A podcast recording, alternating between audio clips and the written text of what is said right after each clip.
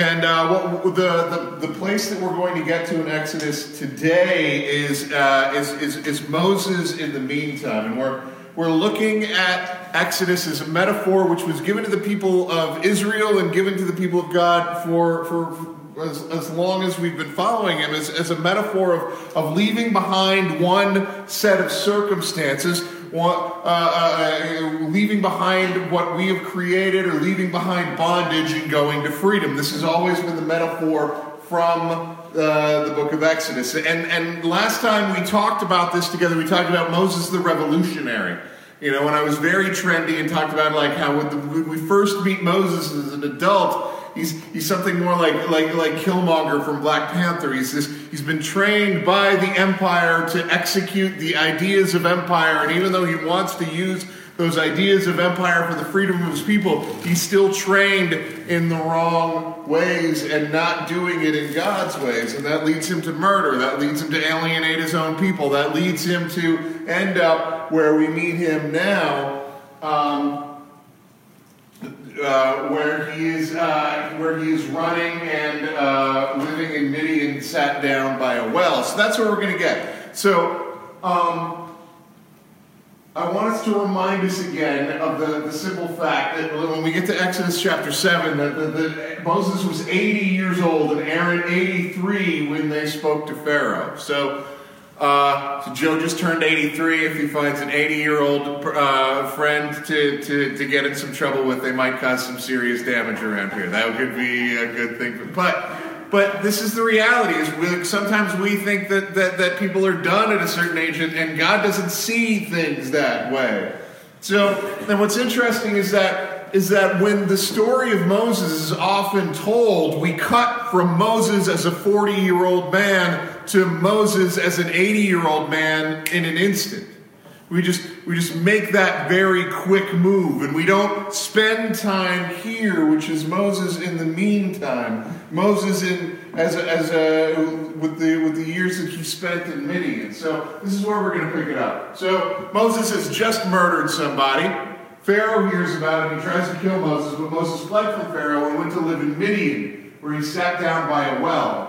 Now, priest of Midian had seven daughters, and they came to draw water and fill little troughs to water their father's flock. Some shepherds came along and drove them away, but Moses got up and came to their rescue and watered their flock. Okay, so remember, Moses is grown up. He's about 40 years old. He goes to live in Midian. All of his plans have fallen to pieces. Everything about who Moses believed himself to be at this point in the story has fallen apart. He's not a prince of Egypt. He's not the leader of the revolution. He's not the leader of the Hebrew uh, of the Hebrew uh, uh, war against the Egyptians. He's living in Midian, sitting down by a well. And in case you're wondering, so Egypt is over here on the other side of the the, the, the, the Red Sea, and uh, he goes walks through the wilderness and ends up over here in Midian, which is below the promised land, south and, and east of it.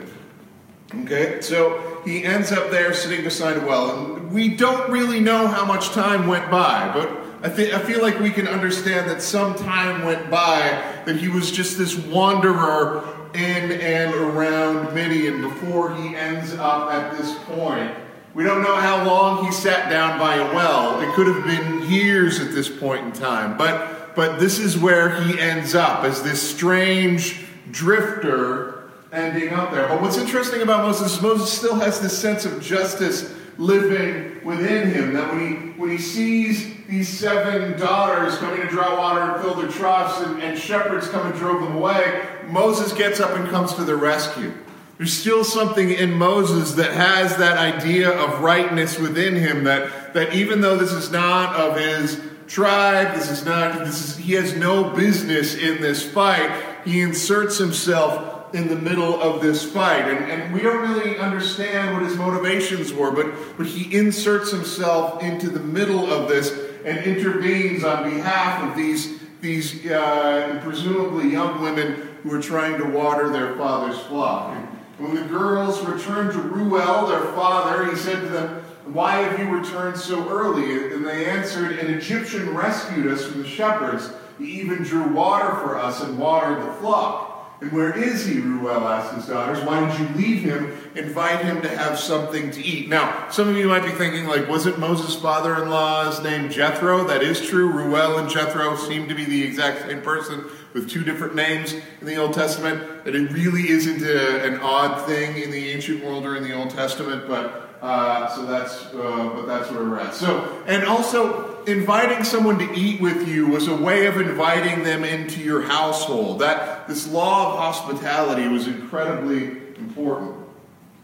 So he invites Moses to, to eat with him, and then Moses agrees to stay with the man who gave his daughter Zipporah to Moses in marriage. And Zipporah gave birth to a son, and Moses named him Gershom, saying, I've become a foreigner in a foreign land. Now, this is a lot of life condensed into a couple of sentences. Because it is very fair for us to assume that this process that has just been described to us, that Moses stays, that he's given a daughter in marriage, that he, he makes a life there, and his wife gives birth to a son, and he names it, that all of this takes years. This is an incredibly long period of time that is, that is, that is condensed into a couple of sentences. And when we forget when we're reading this story that there are four decades that go by between the revolutionary Moses that we met a couple of weeks ago and the Moses that will end up being called by God at the burning bush. There's four decades in there between the murderer Moses and the Moses that God sends to Egypt. And in those four decades, we see Moses transformed into this that, that he names his son Gershom, saying, I have become, as the King James puts it more poetically, I have become a stranger in a strange land. And this is who Moses is. He is no longer Prince of Egypt. He is no longer Hebrew liberator. He is no longer identified with anything other than that I am a stranger in a strange land. Moses, for four decades, does not feel like he belongs anywhere. And I think that we need to sit in this gap for a while. We have a tendency as human beings to want to rush through to the next big event. We don't want to sit in the in between times. All of our stories focus on, on the major events. The, these are the, if we tell a story about history, it's like, oh, this is a major battle. Oh, this is a, a major treaty. These were major discussions. All of these all of these big events attract our attention. And we do this even in our own lives. We focus on weddings, we focus on births, we focus on all of these highlights, and that's a good and fine thing. But most of our lives are spent in the meantime. And this meantime is something that is incredibly important and is, and is often God's greatest and most used tool in terms of transforming us into what He has called us to be. And there can be a massive gap between what we believe that we're ready for and what God understands us to be ready for, both positively and negatively. We are often the worst judge of what we are ready for. I saw this negatively in my own life where um, uh, Zoe and I uh, have recently started weight training together. And, uh, and when we started weight training together, uh, Zoe looked at this weight that was, uh, I think the first thing. 30 pounds. It was 30 pounds. And she was like, I can't do that. And I was like, it, and, and, and, and she could. And then you told I told you stick to the program, yeah. But her brain told her that she couldn't do it because that number 30 looked too big. But if there hadn't been a number on it, she would have been fine, right? So there are times when our brains and our spirits say, I'm not ready for something, and God is saying, No, you are, just carry the stupid weight. And what God does with us is He often gives us this burden that we don't think that we're fit to carry yet. And He says, Yes, you are. Stand up and be strong. And conversely, there are times when we think to ourselves that I'm ready now. I'm ready for leadership. I'm ready for all of the blessings. I'm ready for this relationship. I'm ready for this conflict. I'm ready for this fight. I'm ready for what God has planned for me and I want it now. And God is saying, No, you're not ready actually yet. You think that you're ready, but you're not. We're terrible at discerning how God is using time. When time is, is God's most significant tool that He uses to form us. And we think that in this, in the meantime, when nothing extravagant is happening, we think that nothing is going on there, that God is using that time to transform us.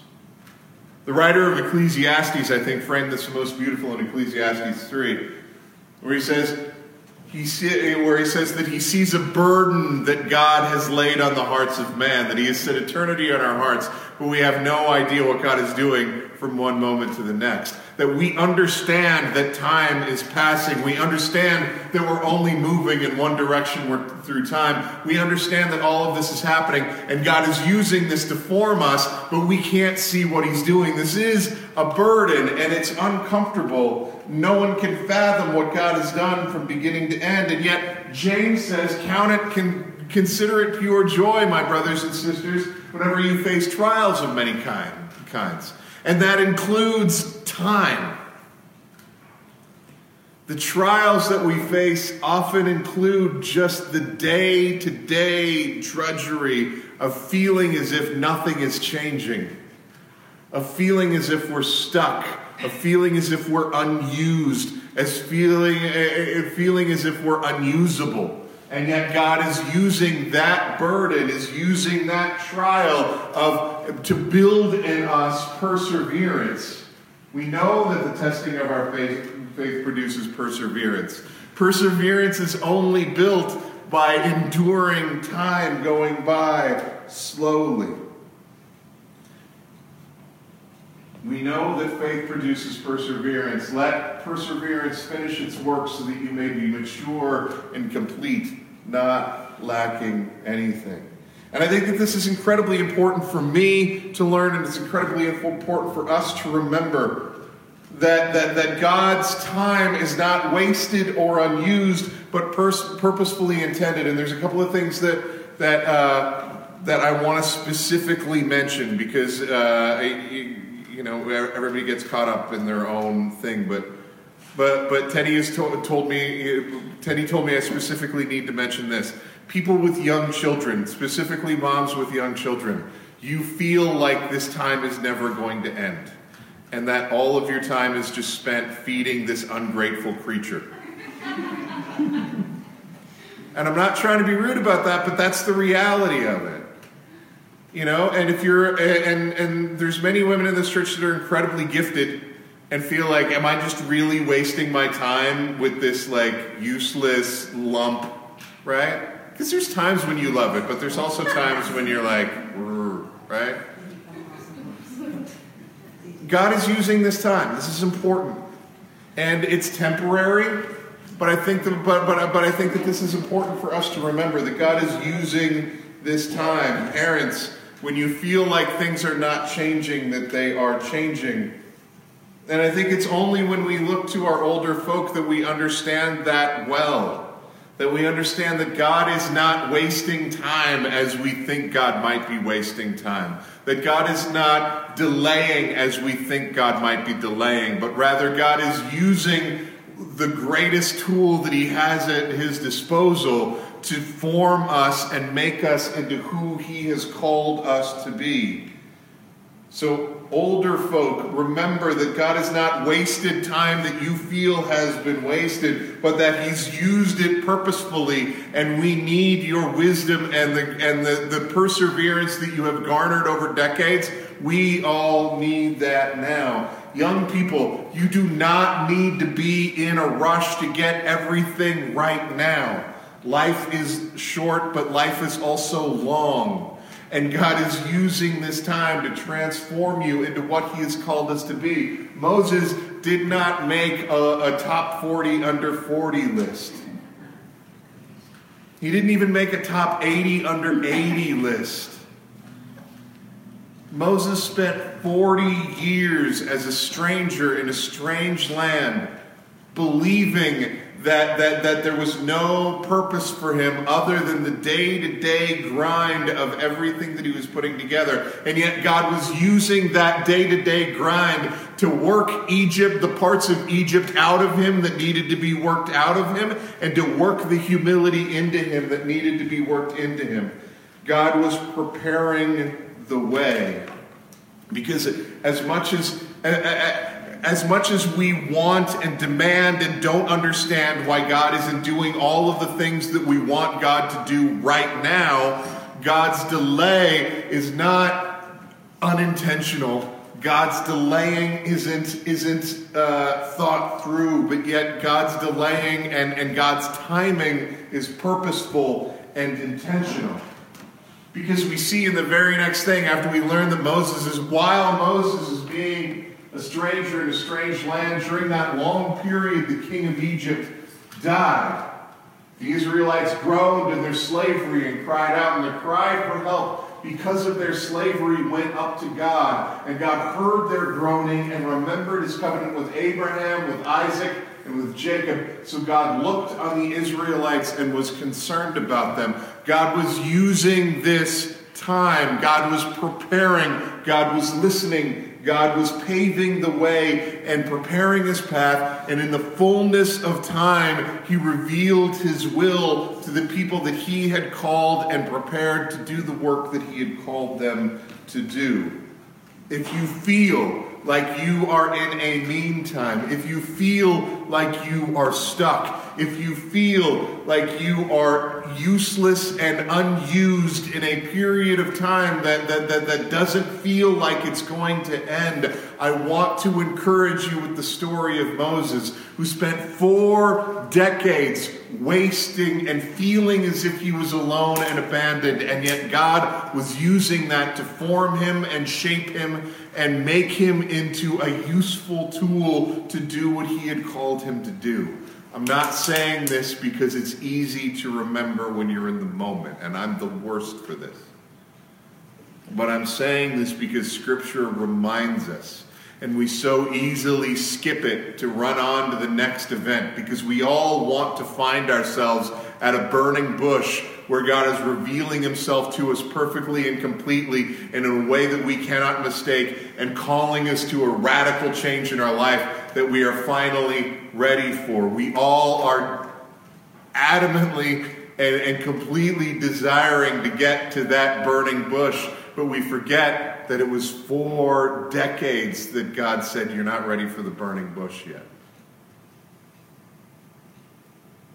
God isn't waiting because he's not paying attention.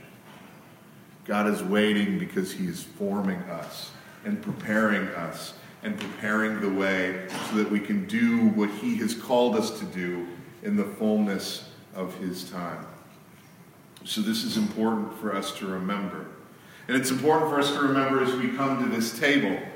As we come to this table, we recognize that we are coming to a God that in the fullness of time placed himself into the human story. Hebrews says very clearly that, uh, that in the fullness of time, at the climax of all of human history, God placed himself in this story. And we come weekly to remember this story until he comes again, to remember his death, to remember everything that he, the, the way that he was torn apart on our behalf. So as we come here, I would like us to, to spend some time praying for the, the, that, that God would give us a vision of the fullness of His time for us as well. The fullness of Him working within us and among us, the fullness of what He is preparing us for, and ask Him for the endurance to live and survive and to thrive and to be joyful in this meantime in which we are living. Because he has promised us that he that not to worry about tomorrow. Tomorrow has enough troubles of its own, but to but to seek his kingdom in this moment and that he would provide for us. So let's pray about those things as we prepare to meet at God's table.